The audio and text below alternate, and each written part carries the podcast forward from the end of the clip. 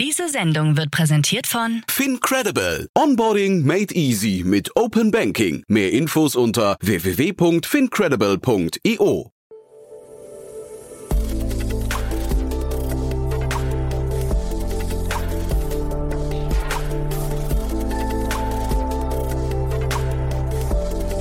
Startup Insider Daily.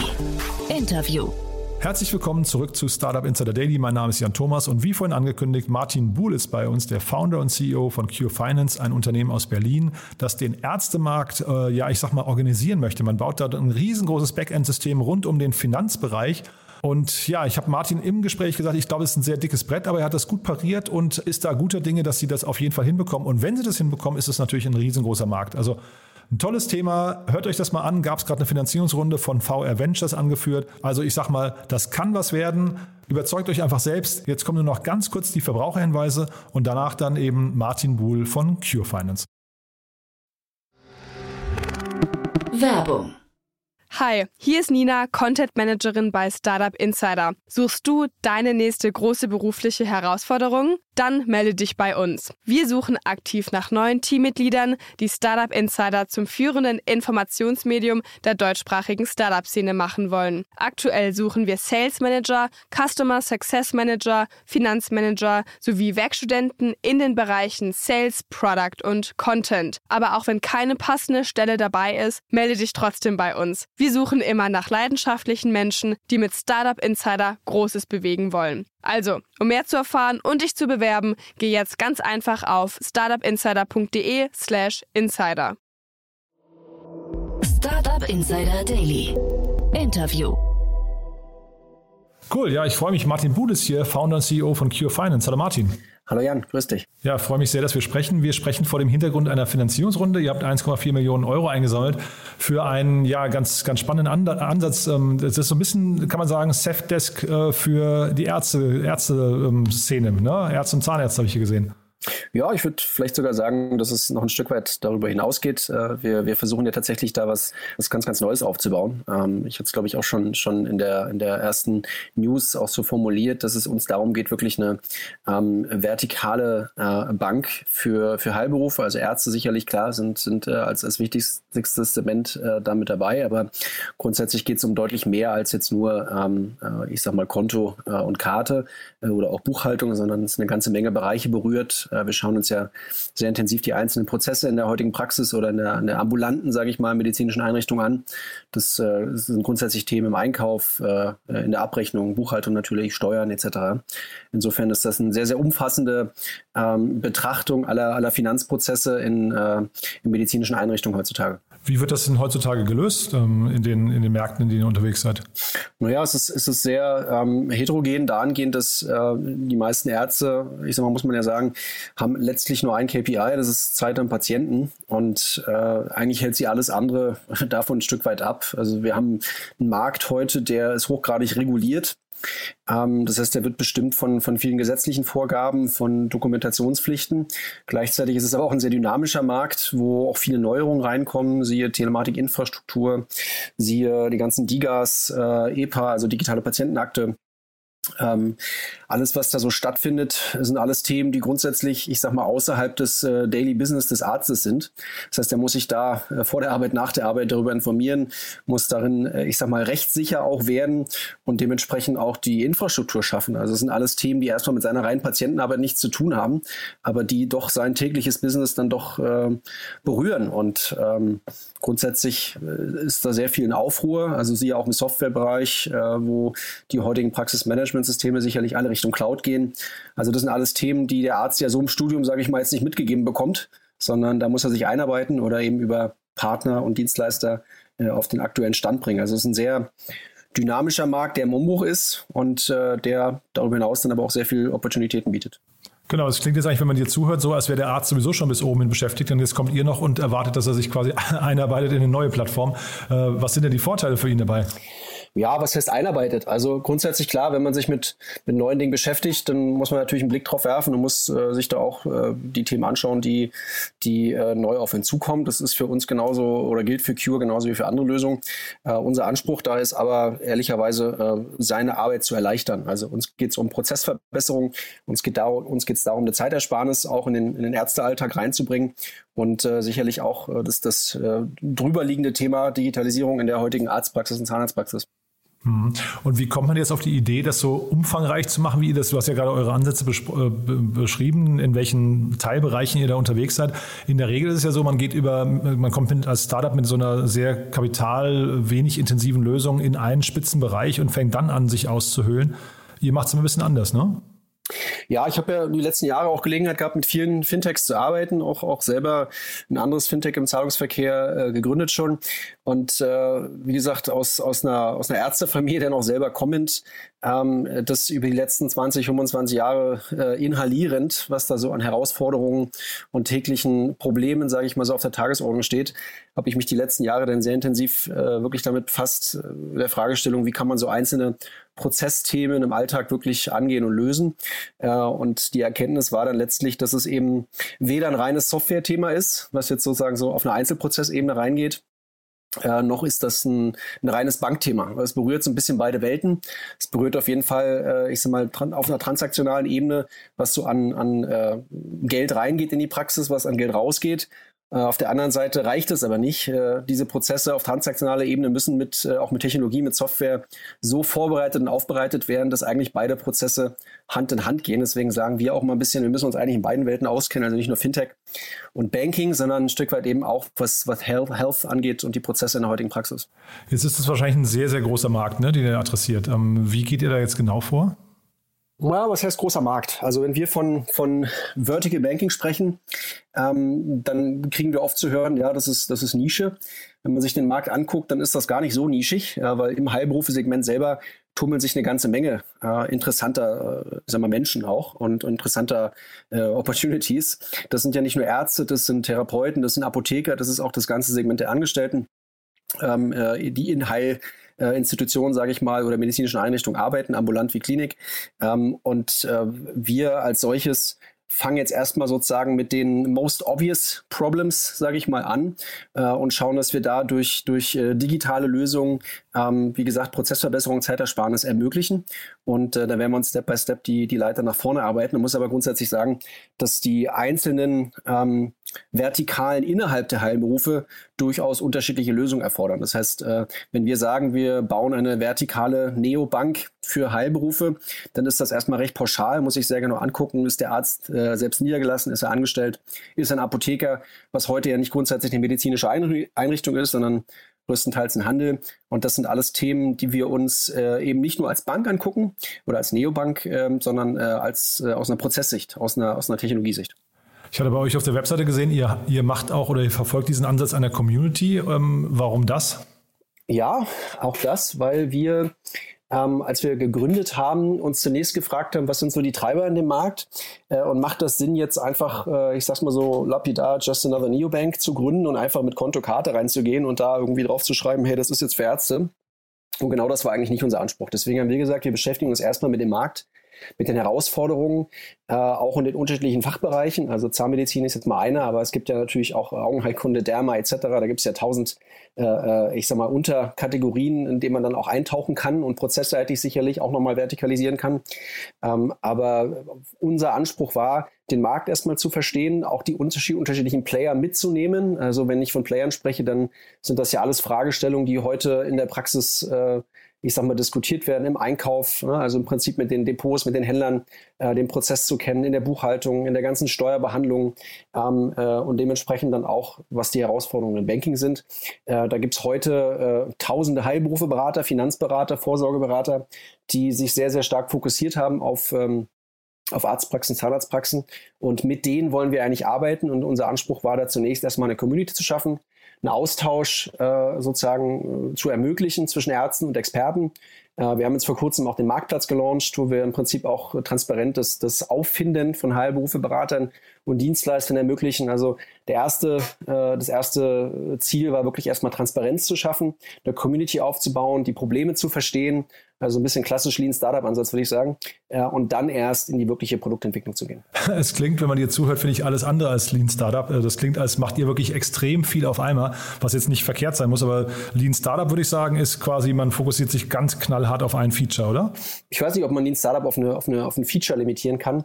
Lean Startup ist für mich äh, als Learning aus den letzten Jahren vor allem die Zielgruppe zu verstehen. Äh, und um die Zielgruppe zu verstehen und äh, einfach auch ja, nachvollziehen zu können, ist eine bestimmte Funktion oder ist ein Feature, wie du sagst, äh, overengineert? Ist es, ist es überhaupt ein wirklicher Problemlöser oder glaubt man oder der Markt oder die Zielgruppe nur, dass es ein Problem löst? Und das äh, herauszuarbeiten und wirklich zu rauszukristallisieren, ist, ist eine der Aufgaben gewesen.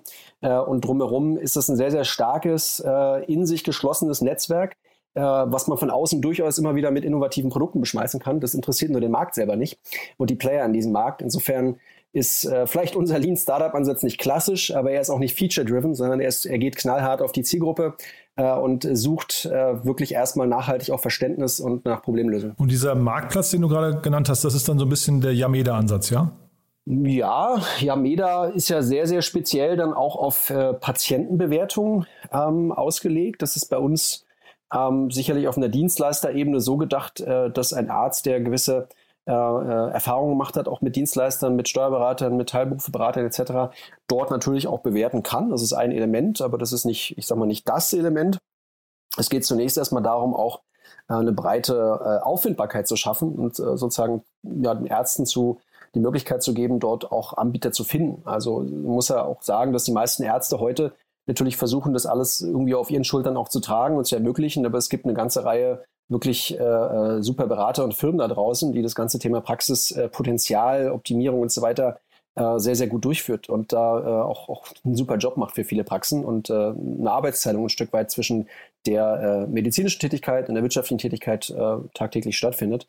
Ähm, und für uns war einmal klar, dass wir nicht gegen den Markt arbeiten wollen, dass auch gewisse sehr beratungsintensive Use Cases in der heutigen Praxis eine Bank alleine äh, in dem Format überhaupt nicht abdecken kann. Und deswegen ist unser Anspruch da, mit, mit bestehenden Experten zu arbeiten. Das, das gilt für unsere Partner wie eine ETL, wie eine BFS oder CompuGroup, genauso wie eben auf einer Beraterebene, ähm, wo Leute über Jahre einen, einen guten Job in Praxen machen, ähm, und dort äh, ja wirklich auf einer Zahlenebene unterwegs sind und, und äh, Praxen zu, ich sage mal, fünfstelligen, sechsstelligen Mehrumsätzen verhelfen. Insofern, und das sind, das sind Menschen, mit denen wir arbeiten wollen, äh, die wir auch in unseren, ich sage mal, Digitalisierungswahn äh, irgendwie nicht, nicht äh, wegrationalisieren wollen und auch gar nicht können an der Stelle. Äh, es ist ein sehr beratungsintensives äh, oder ein sehr beratungsintensiver Markt und mit den, mit den Menschen, mit den äh, Dienstleistern wollen wir arbeiten, weil wir einfach glauben, dass das eine Symbiose ist mit dem, was wir an Lösungen haben und was da an, äh, an Erfahrung schon mit dazu kommt. Und bei diesen vielen Opportunitäten, die ihr jetzt gerade habt, das ist ja wirklich, ihr seid ja, ihr habt ja eure Fühler in ganz viele Richtungen ausgestreckt. Wo verdient ihr am meisten Geld hinterher? Was ist, was ist quasi euer Business äh, Case oder ist es eine Mixtur aus vielen Dingen? Also erstmal vielleicht nochmal zur Einordnung. Wir, wir, gehen ja da nicht parallel, sondern sequenziell vor. Also wenn wir von den unterschiedlichen Prozessen sprechen, dann heißt das ja nicht, dass wir mit einem Schuss äh, jetzt alle Praxisprozesse nun optimieren, digitalisieren und mhm. äh, mit einem Schuss alles lösen. So ist das nicht.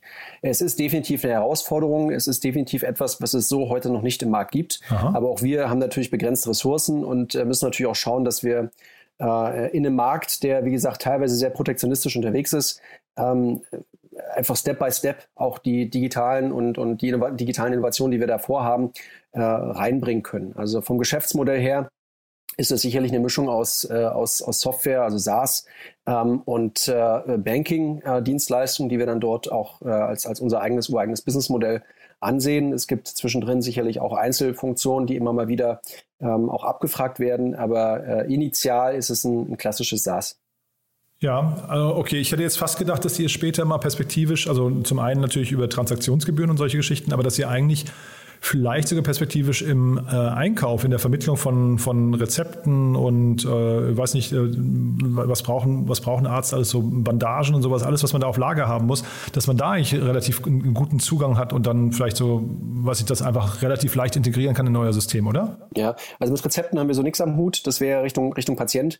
Uns geht es wirklich um die äh, Digitalisierung nach innen, also alles, was sozusagen der Arzt mit seinen Dienstleistern und Partnern gestalten kann oder heute mhm. gestaltet.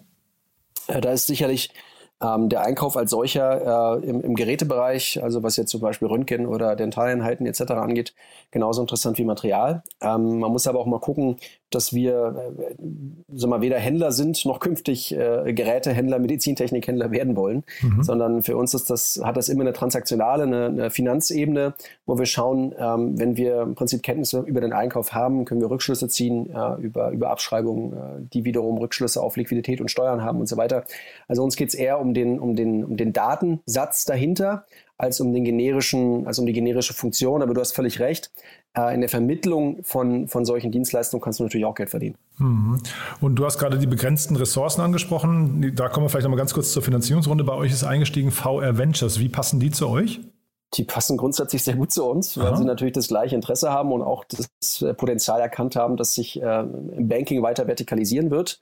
Und wenn man, ich sag mal, weg von so einer ganz generischen produktgetriebenen äh, Banking-Welt hin zu einer bedürfnisgetriebenen äh, oder bedürfnisorientierten äh, äh, Banking-Welt kommen möchte, dann äh, ist, einfach, ist es einfach notwendig, äh, sich auf die Prozesse, ich sag mal, der, des jeweiligen, äh, der jeweiligen Zielgruppe einzustellen. Ne? Also was wir heute sehen, dass das erstmal mit den heutigen Banken, traditionellen Banken, egal ob das jetzt, sag ich mal, die, die heutige Haus- und Hofbank, die APO-Bank der Ärzte ist, äh, über die klassischen Heilberufe-Segmente der Deutschen, der Sparkasse, der Commerzbank etc. Am Ende des Tages äh, sind das alles Banken, die heute sicherlich einen, einen guten Job machen in vielen Bereichen, äh, aber die sehr, sehr weit weg davon sind, sich die, die Hände schmutzig zu machen im eigentlichen Prozess. Und äh, da mal runterzugehen und äh, nicht pauschal immer nur Kredite, Lebensversicherung äh, oder irgendein, ich sag mal, Kartenprodukt zu verkaufen, ähm, äh, sondern sich wirklich intensiv in den Prozess auseinanderzusetzen. So, wie regelst du eigentlich einen Einkauf? Wie machst du deine Buchhaltung? Woher weißt du eigentlich, wann du welche Steuern zahlen musst? Ähm, immer die banale Antwort darauf heute ist, ich rufe meinen Steuerberater an. Aber mhm. das kann ja nicht die, die digitale Antwort des 21. Jahrhunderts sein, äh, wie, man, wie man sich Zeit spart, äh, oder auch so, so manuelle Themen wie, wie Rechnungsprüfung oder Rechnungsabgleich, äh, der heute Stunden pro Woche frisst, ähm, durchführt. Ja? Wenn, wenn man gleichzeitig weiß, dass die Daten dazu digital vorliegen, dann sollte es irgendwie auch möglich sein, äh, mal so eine Information zusammenzubringen und äh, digital zu verknüpfen. Und nichts anderes machen wir. Und eine VR Ventures ähm, ist einfach, äh, was das angeht, sehr progressiv unterwegs, hat Interesse, da mitzuarbeiten. Äh, es wird sicherlich auch hier und da eine, eine Produktebene geben, wo wir gemeinsam arbeiten können werden wir in den nächsten Monaten auch noch was kommunizieren.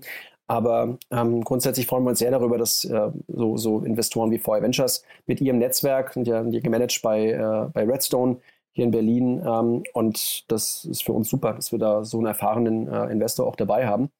Ähm, ja, insofern freuen wir uns darüber. Ja, und da, also VR Ventures ist ja auch in Penta investiert. Ist da ein reger Austausch zwischen euch? Also wir haben äh, ehrlicherweise auch mit der Penta schon mal gesprochen äh, und auch anderen Neobanken im Markt. Äh, muss aber ganz klar sagen, dass äh, wenn man so von Weitem drauf guckt, dann möchte man meinen, das ist alles sehr, sehr ähnlich. Wenn man sich dann sehr intensiv auch mit den Zielgruppen beschäftigt und auch da wieder mit den einzelnen Produkten letztlich, also wirklich mit dem, ähm, wie eine Penta auf ihre Kunden zugeht und was sie anbietet, als auch für uns äh, gibt es schon sehr, sehr starke Unterschiede äh, so dass wir uns da ehrlicherweise wenig Sorgen machen, dass das jetzt nun äh, ein, konkurrierendes Angebot ist. Ähm, die Penta zielt da sehr stark auf, auf digitale äh, Unternehmen, SMEs ab. Ähm, wir sind wirklich sehr, sehr spezifisch auf Arztpraxen, äh, niedergelassene Ärzte, Zahnärzte äh, eingestellt äh, und, und sind, wie gesagt, sehr, sehr tief im Prozess. Also das ist äh, ehrlicherweise nicht vergleichbar. Ah ja, okay. Cool. Und dann hast du gerade angekündigt oder, oder schon im Nebensatz fallen gelassen, ihr seid in Berlin, hast mir eben im Vorgespräch gesagt, ihr habt auch gerade äh, eine, eine, tolle Schlüsselpersonalie eingestellt und sucht aber auch gerade Leute, habe ich gesehen, ne?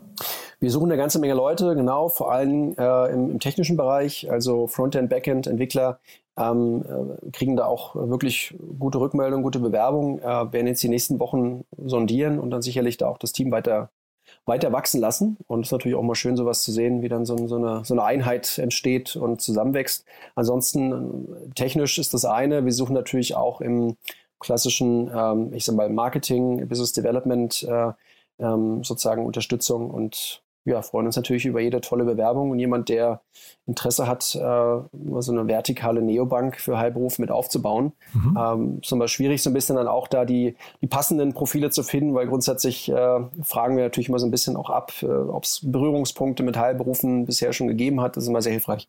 Super. Martin, du dann, äh, ich drücke die Daumen, klingt spannend, was ihr macht, äh, klingt aber wie gesagt auch nach einem ziemlich dicken Brett, so wie ihr es euch vorgenommen habt. Äh, lass uns mal in Kontakt bleiben, wenn es große Neuigkeiten gibt, sag gerne Bescheid, ja? Mache ich sehr gern. Danke dir, Jan. Werbung.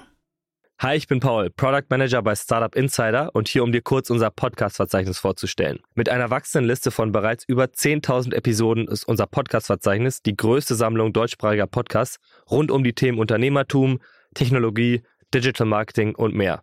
Nutze jetzt die verschiedenen Filter, um Podcasts zum Beispiel nach ihrem Themenschwerpunkt, Gästen oder Erscheinungsdatum zu sortieren, damit du genau das findest, was dich interessiert. Also, wenn das was für dich ist, dann besuche jetzt ganz einfach unsere Plattform auf startupinsider.de slash insider. Startup Insider Daily, der tägliche Nachrichtenpodcast der deutschen Startup-Szene. So, damit sind wir durch für heute. Das war Martin Buhl, der Founder und CEO von Cure Finance. Ich hoffe, es hat euch Spaß gemacht. Wir freuen uns wie immer über euer Feedback. Wir freuen uns, wenn ihr uns weiterempfehlt. Dafür schon mal vielen, vielen Dank und ja, ansonsten euch noch einen wunderschönen Tag und hoffentlich bis morgen. Ciao, ciao. Diese Sendung wurde präsentiert von Fincredible. Onboarding made easy mit Open Banking. Mehr Infos unter www.fincredible.io.